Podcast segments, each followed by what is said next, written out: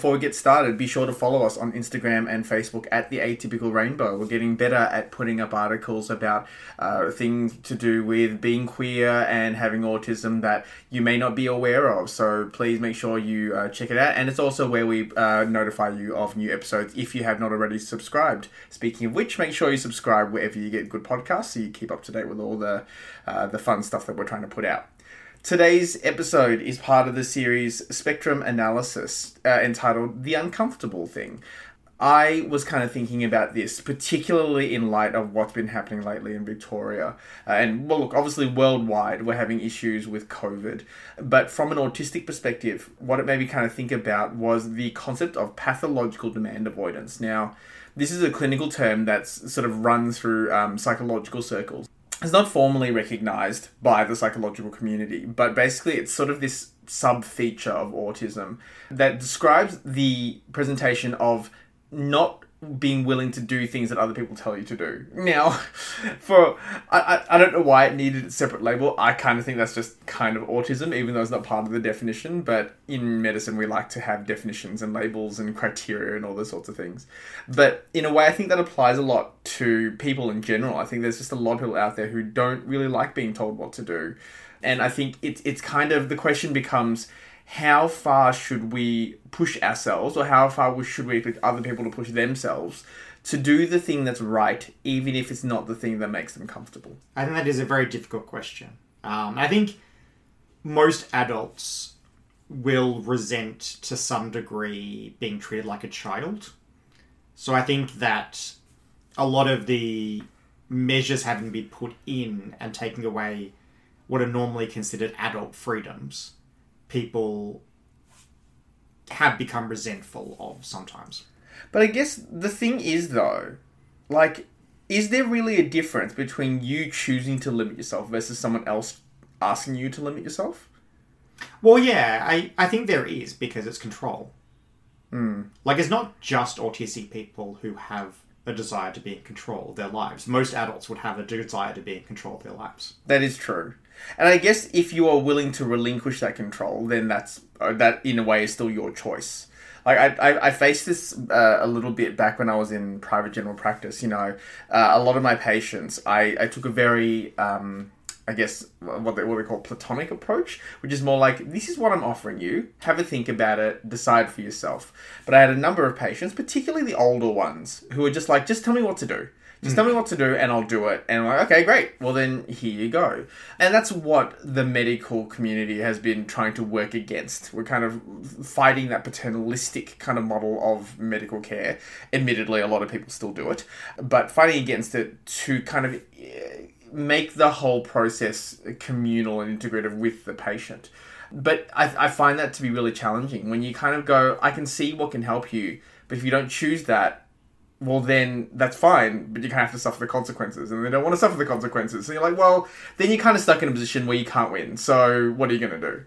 Yeah, I think that like there's a positive side to having a parental type figure helping you. Like when you're scared, sometimes you want to be like a child, even if you're an adult. Yeah. So I think some of even like in Victoria, people who are very positive about the premier, and also I noticed this happen in Western Australia, where they're very positive about the premier they almost call him dad or daddy, like Daddy Dan. Oh, like this kind of thing. Like he's keeping us safe. So I think that maybe some people with their doctors kind of like, okay, you like you have the knowledge, I don't. I'm scared. I want you to basically step in as a parental figure at this point. Yeah. And I think some people who are scared want their premier to step in as a parental figure.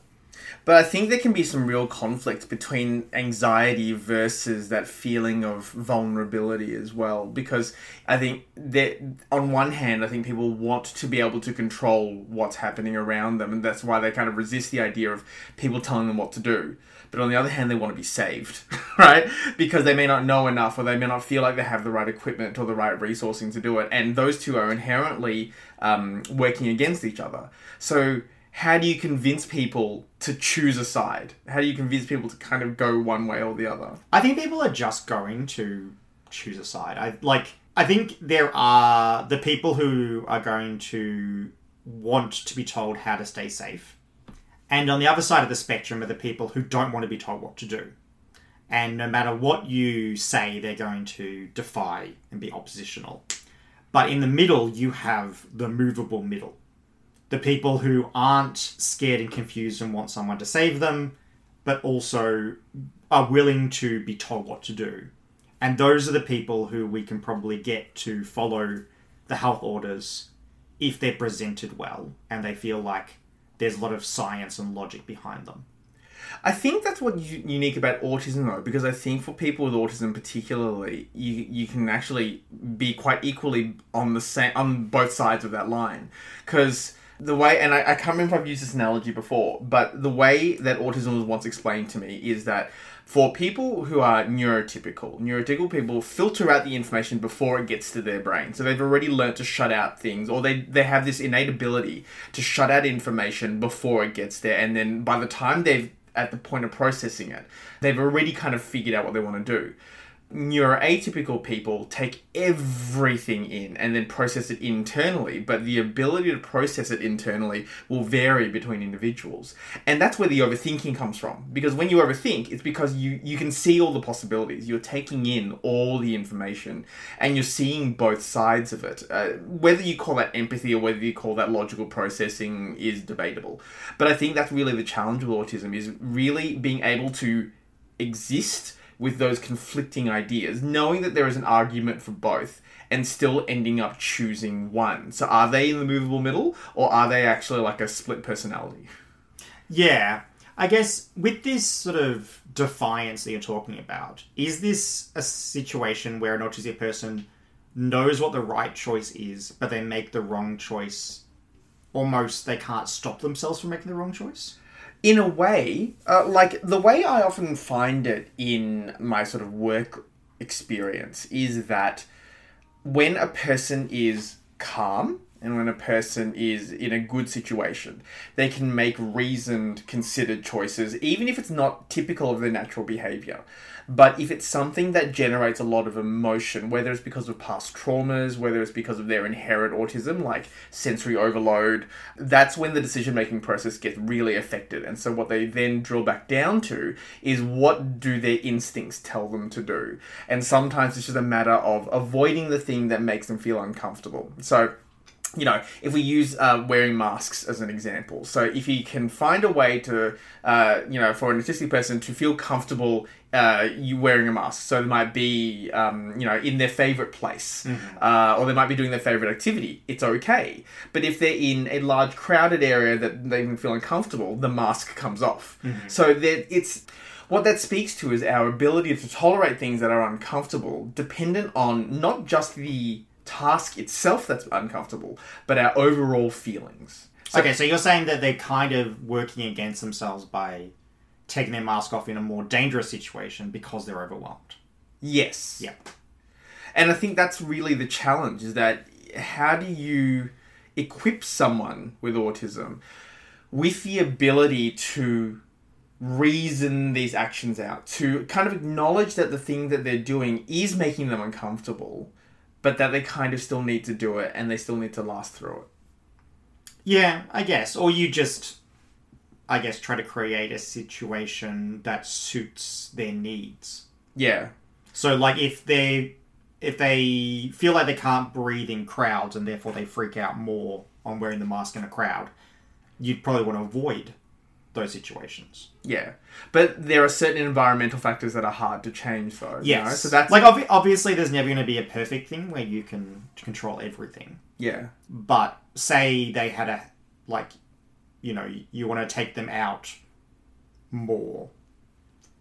Maybe that maybe going somewhere crowded is not a good plan. Maybe you could adapt it to a park with a few people, mm. or even just an outdoor setting, so it's safer if they do take their mask off. Yeah, yeah. I, think let's let's talk a little bit about the movable middle because that's that's a fairly common political concept, isn't it?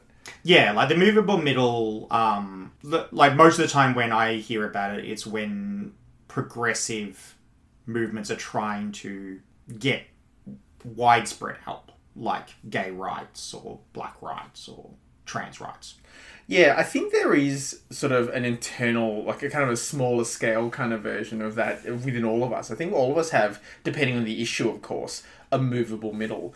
And I find that that's a, a really interesting but also kind of exhausting space to be in because eh, often when I'm trying to advise people about what might be valuable, I'd like I want to identify where their movable middle is. Yeah. And I want to know, well, what is the thing that you need to know that'll help you understand my position? Or actually, let's be honest, I want to convince them of that I'm right. Like that that's really what I'm trying to achieve. But I, I guess if you're trying to find a way to turn their non-negotiable into a movable middle, then you might be barking up the wrong tree. what do you mean? Like an example, like say having kids. Hmm. So if there's someone whose non-negotiable thing is they don't want to have kids, then if you come and you go, okay, how do I make the them using the movable middle want to have children? You're not going to.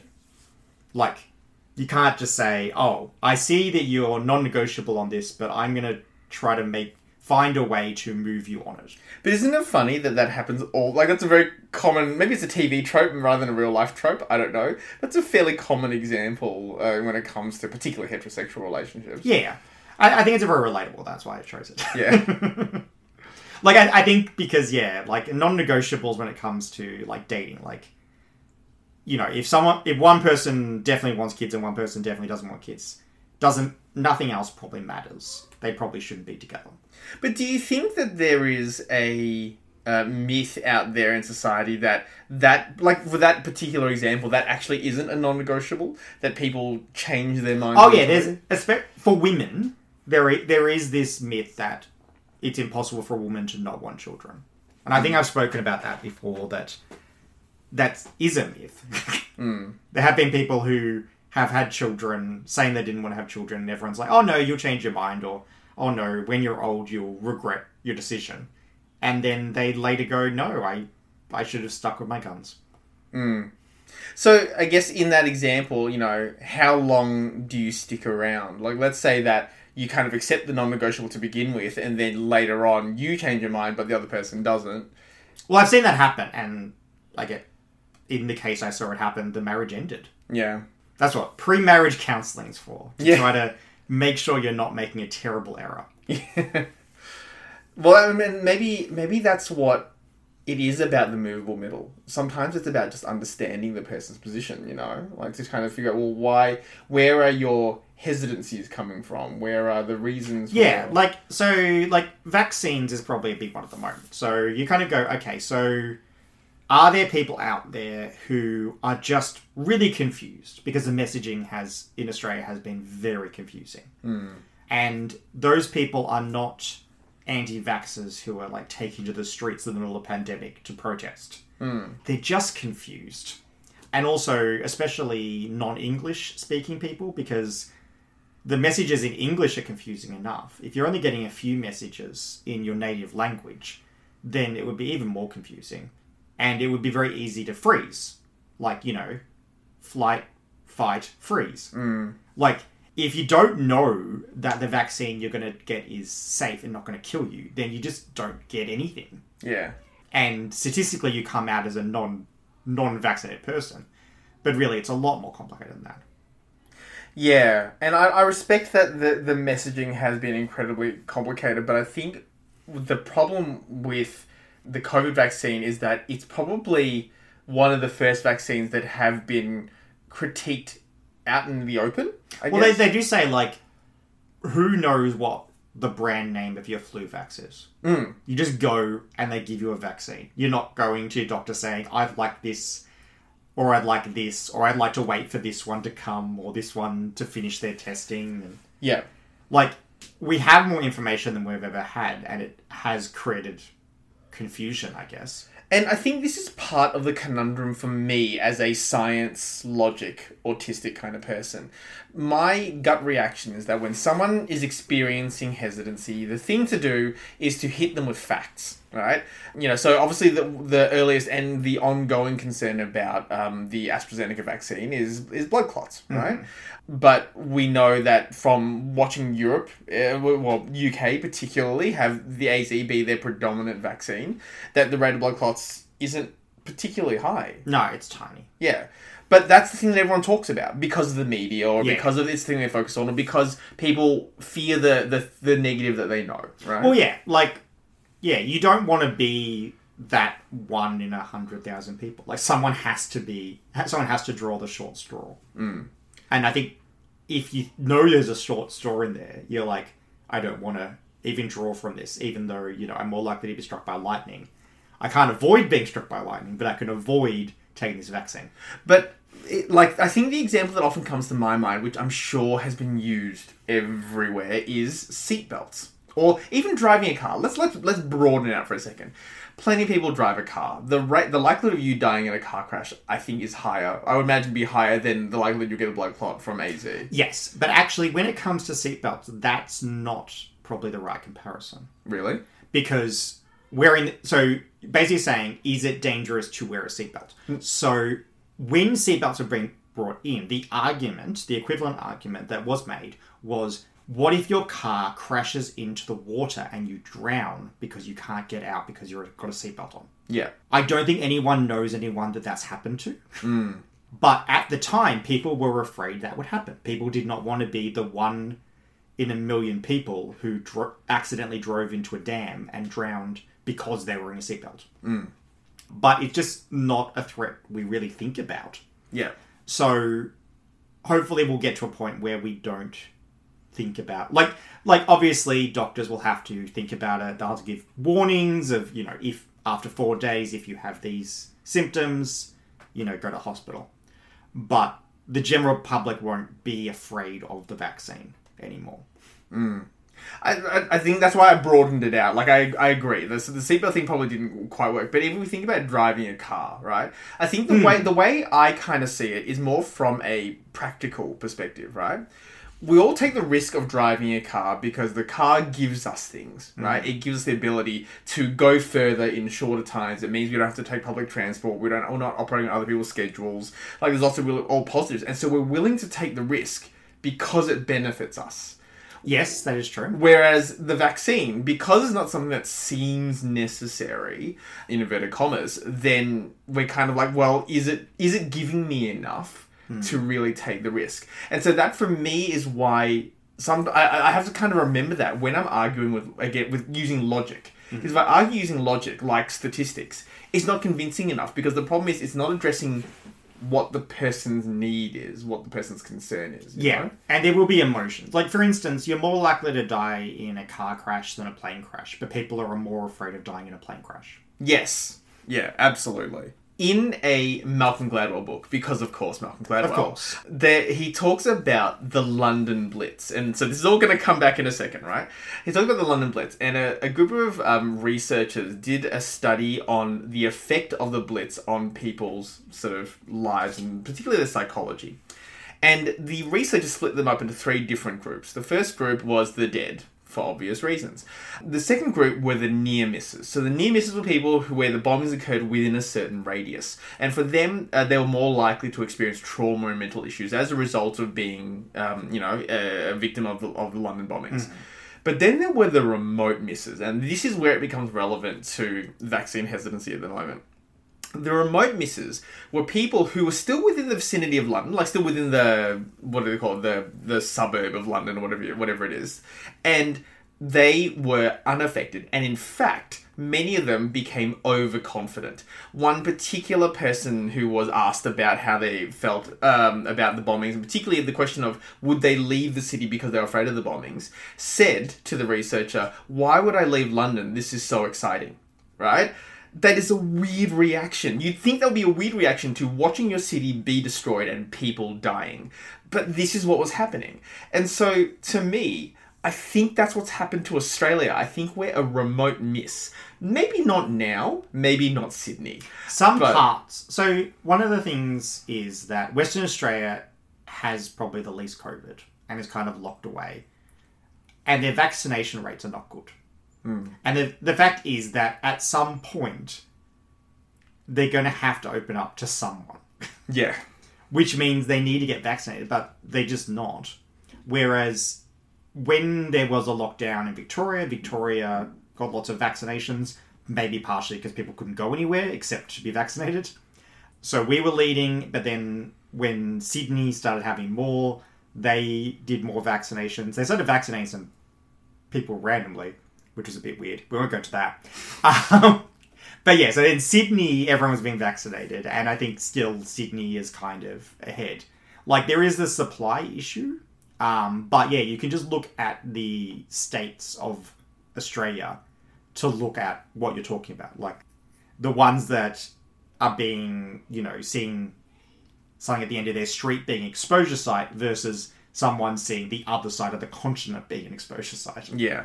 Is seemingly affecting vaccine rates, even though I think all the states are meant to be getting the same amount of vaccines up until recently. So, and this is this is one of the things that me and my autistic alien brain thinks. It's like, why do people have to wait till disaster is at the door before they do something about it? Like that that bugs me. Part of it is my medical training because in particularly in general practice they teach you about preventative medicine. So they're like, don't wait till you have the heart attack before you start exercising and eat better. Do it now so that you don't have the heart attack. I think that, that's what I struggle with. And so that's why, again, the whole idea of the movable middle and trying to convince people this is why we're recommending it. Please don't wait till children are dying or mm. or your your close relative dies before you do something about it. Like that it it bothers me. I just kind of feel like that doesn't make any sense, you know? Yeah, it like there's a lot there's a lot of other elements like gen- possible generational elements that the generation who is being offered vaccines are not taking them, and the generation who aren't want them desperately. Hmm. But yeah, there- there's a lot of factors. But I think yeah, there's definitely when a city goes into lockdown in Australia, people are getting vaccinated.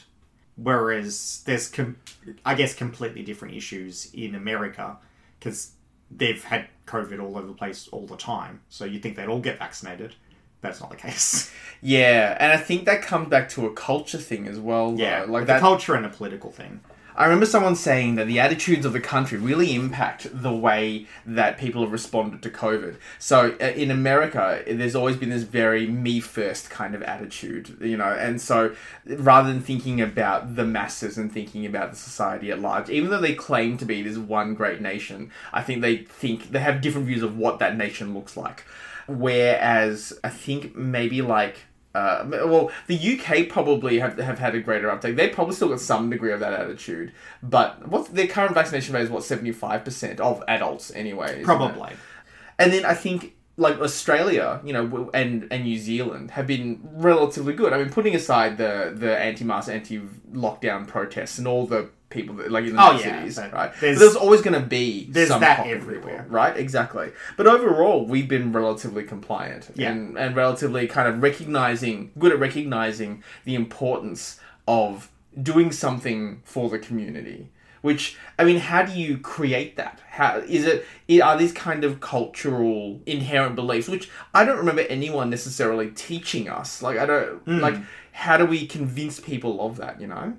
Yeah, that is. I don't know how you convince people of it. Maybe we've done other things where we've kind of understood the greater good, like maybe our gun laws and the success of our gun, gun laws make us less individualistic. Mm. That we're kind of like, okay, we're actually doing really well. We're not. We don't have gun violence because we took action and said, for the greater good, we're going to do this. So I don't know, maybe that set us up to be this? Like, I think the thing is that what we thought our society was, this rebellious, you know, ex convicts, didn't turn out to be true. we're much more compliant than people probably would have predicted we were going to be. Mm. So I think that our national identity was a myth we've discovered. Mm. So where our actual identity come from, I don't know. Coming back to the idea of um, the movable middle, I, I, what I'm noticing with this lockdown particularly, which what are we 6.0 at the moment, there are a lot more. Well, it's either people- five B or six. Yeah. I, I, I would call it 5.1 because really why are we putting the point at the end if we're not going to like use that value people come on but yeah at lockdown 5.1 i think there are a lot more people taking liberal interpretations of the lockdown rules I'm not sure if that's true. I just think maybe we're at a point where we're hearing about specific cases that makes it seem that way. Oh no, I'm talking about amongst people I know personally. So not just from like the the, the cases. okay, well, my friends have been good. Yeah. I'm I'm Everyone hearing I know is being well behaved. I'm hearing friends of friends. Um, but but you know I've, I've had these discussions where people are like, well, it's not technically against the rules, and I'm like, but that's not the point. Like the rules are there because you, you're not honoring the spirit of the rules. Like the whole point of you know like carrying around a coffee mug so you don't have to wear a mask. Like that kind of dodginess is again within the rules. It's allowing it's allowing that kind of accommodation so people still feel like they can function. But to do that for your own again for your own comfort because you don't like being uncomfortable. Yeah, again, it's the intent. I think is the is the difference. Whereas the rule was meant to accommodate for people who legitimately have or need the exception. I guess. Yeah. I, th- I think that's one of the things with medical exemptions to masks. People's first thoughts is that you're an idiot, not that you have a medical exemption, I which is unfortunate. It is. I think it might depend on which perspective. Like I, I, I, I will admit that my instinct when I see someone wearing a mask, not wearing a mask, is why aren't you wearing a mask? and Why are you not doing this? But I then challenge it by going, well, actually, they might have a medical exemption. Like it might be a legitimate reason for it. Yeah, but if like I'm not I'm not gonna say that we're amazing, awesome, amazing people. Hmm. but if our first impression is why are you not wearing a mask, even though we're in the autism world, Yeah. it means that if an autistic person is walking around with medical medical exemption and they're not wearing a mask, they're probably going to experience, I would say, pretty much everyone assuming they're an idiot. Yeah. There was, I, I overheard a conversation um, from, of two nurses talking about this thing, and one of them was out in the community and saw someone who wasn't wearing a mask with their elderly parent who was wearing a mask, and the nurse like let her have it. It's like just like how how could you not do this? I'm wearing a mask. I don't like it, but I'm doing it for your mum, and like, just absolute tirade. And the second nurse is going, "Good on you for speaking up," and I went actually you've kind of broken the rules. Like that's you don't you don't know. Like you don't know why they weren't wearing the mask and you you might have made them feel bad for something that they like they might want to wear a mask but have issues with it. And i like it, it's weird hearing it from the other side you know? Like the kind of the extremes of it. Really hmm. needs like i actually think we should all kind of be in the middle to some degree. We should because i think being in the middle shows that you've thought about the both sides Yeah, I, I, I think the problem is that if everyone who didn't have a medical exemption was just following the rules, then we'd all be like, oh, that person has a medical exemption. It's that the anti-masker peoples have ruined it for the people with legitimate issues, mm. and that makes me angry. Yeah, absolutely. But I mean, this is life, isn't it? Like, it there's always going to be someone out there who's going to take advantage of a situation or ruin it for someone else and make life harder for someone else. I know, but th- th- this, I don't know, does particularly strike a nerve with me. Yeah, oh, that's fair. Yeah. So let's take a um, a parenting perspective on this. So you know, luckily our kids are under twelve. Um, I think they might be okay wearing a mask. I don't know if they necessarily have those kinds of issues. Um, I don't know. Like we tried to put masks on them at the start of the pandemic, I think, and Did they we? didn't like it oh, because your mum right. had special, like your mum made. I got these special. got these specially made, yeah. like really fancy with a filter in it masks for them. yeah, Um, and Jake especially wouldn't wear it. Hmm. Um, if they had to, I think they are rule abiding enough. They probably would. yeah, Um, I don't know what level of distress it would create in them to have to wear a mask for a day. So if it got particularly bad, I might be looking for medical exemptions. Um, this is obviously at least two years away, so hopefully things will be better God willing, yes. by the middle of 2023. But I've, I've already started preparing them for the idea that um, if they can be vaccinated, we will be getting them vaccinated. Yeah, Because, yeah, I, I don't, like, I know it sounds a bit weird. I don't care how much distress the vac- getting vaccinated causes because it's just a short thing. It's like their childhood vaccines. You don't not do it because the baby's crying. yeah. And this I guess, this is that the advantage of that whole parental authority kind of thing, really, Yeah. isn't it? If they were an adult, we wouldn't necessarily be enforcing it in the same way, even if they were, you know, adult children. yeah. Well, yeah, so there are adult children still um, in our care.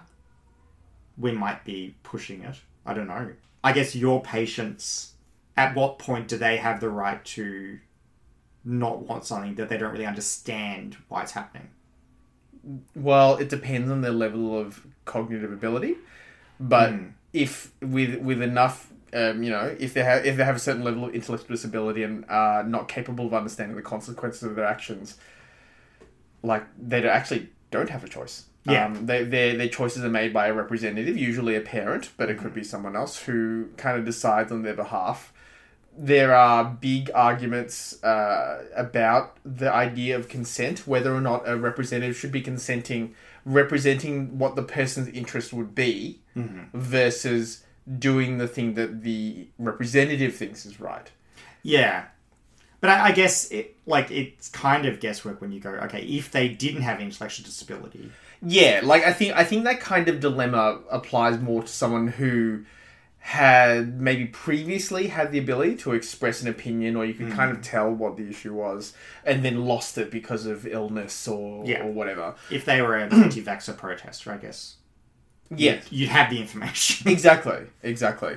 But like, but I guess maybe your question is more about distress. So if let's say medical procedures causes Well, someone, yeah, I'm kind of saying that if a person with intellectual disability doesn't understand what the vaccine really is, Mm. you know that they're going to be distressed by the process of being vaccinated. Yeah. like a like you know childhood vaccines distress children.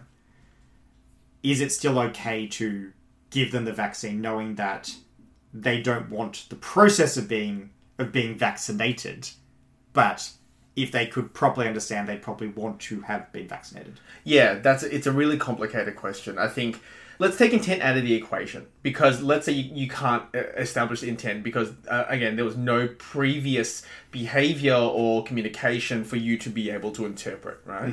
So let's say they've always been under care and are non-verbal or at the very least don't have a uh, complex enough expressive communication skill to be able to tell you these sorts of things, right? Um, then it comes back to level of distress. So is it is the amount of distress worth the the benefit of being on the vaccine? Right now, there are programs um, along the eastern seaboard, particularly, that are trying to overcome that, to try and create, um, you know, autistic-friendly environments, minimal people, low lighting, low noise. Really trying to, you know, optimize the environment to make sure that um, the person, obviously more autistic people, don't don't become overwhelmed as part of the experience of being in some sort of medical clinic. Yeah. So if you know, and if that works, that's great. Some of them, you know, might need anxiolytics of some sort, and that's again, that's a really that's a grey area. But once again, legally, it still comes back to the carer's decision. You mm-hmm. know, so basically, it. If, if the if we're in a situation we're talking about a situation where the patient in question is incapable of expressing their opinion and there's no way of, of having of determining their opinion based on previous history, the carer just kind of gets it done and and, and it's up to them as to how much distress they're willing to put up with. Yeah. Um, you know, Would can- there be an option to do it under anesthetic? the resourcing isn't there. Yeah. There are there are talks f- uh, for it happening, but the resourcing just isn't there at the moment um, because you know we still need two vaccines. And that's the thing to to to get anes- like a proper anesthetic um, for for everyone twice like that's that's a lot. And the, the, the Do you think if um, we get the Johnson and Johnson one dose, it would make a difference? it would make a difference? It would make a massive difference. Yeah. Absolutely. So you just basically vaccinate them when they're already under anesthetic for other medical Yeah. care. Yeah. Yeah. So, I guess that's a good example of how accommodations can be made, uh, like at least in theory. And again, there are small programs um, across Eastern Australia. I don't know much about Western Australia or South Australia or the Northern Territory, but I know that along the Eastern Seaboard, there's there are programs currently in development or being explored, all with the intent to try and um, address the health needs of people who would normally have limited access to health needs, and including vaccinations. But look, as as with a lot of these things, um, disability is under underestimated the impact of disability the amount of help hmm. that people with disability require to get the kind of care that they deserve and are entitled to is a, is a big issue you know? Hmm. The NDIS is a lovely step. It really is. Like it's a really good step forward but there's so much more that needs to be done. And you know particularly in this climate where we're trying to get uh, people who are quite vulnerable you know get hmm. people to to get the healthcare they need and to be vaccinated Well, I think Australia has definitely proven that it's easy for the federal government to announce we will immunise disabled people, but apparently it's very hard for them to actually do that. you know, there's there's that um, that image that I've, I'm pretty sure I've spoken about. If you have three kids of different heights behind a fence, in order for all of them to look over the fence, they need different size boxes. And I think what the federal government forgets is that for people with disability, they need a, need a much larger box. It's kind of like we'll just give you the same box as everyone else gets, right? So that it's fair. Like no. You need more. Yeah. Like they need more resourcing, more protection, more consideration. Like just more needs to be done, because yeah, the the kinds of uh, difficulties that a person with disability faces is far greater, and yeah, it just more needs done to overcome it. It's not a equality isn't about giving everyone the same amount. Equality is about getting everyone to the same place. Yeah, but I, I assume they like they put them at the top of the list. They made I assume some plans. I don't know. This vaccine rollout's a bit of a shambles, so I don't know what plans they actually made. Yeah. Um, but even then, they couldn't get it done. Well, because they had an intent, but they didn't have an idea. Yes, but like it, it wasn't like they just like oh all disabled people can now go to their GP because that would have been ridiculous. I almost think they did though. Like I genuinely believe that part of them went, "Well, everyone's got a GP, right? Let's just get it done." No, well, they did that with the other non-disabled people.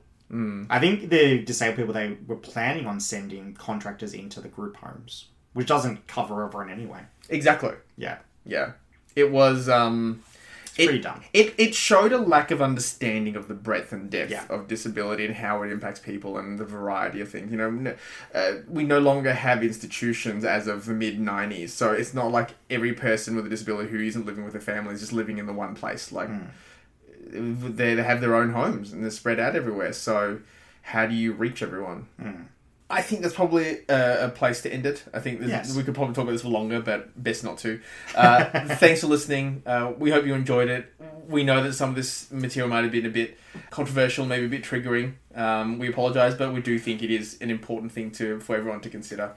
Take care, look after yourself, and um, we'll talk to you next time.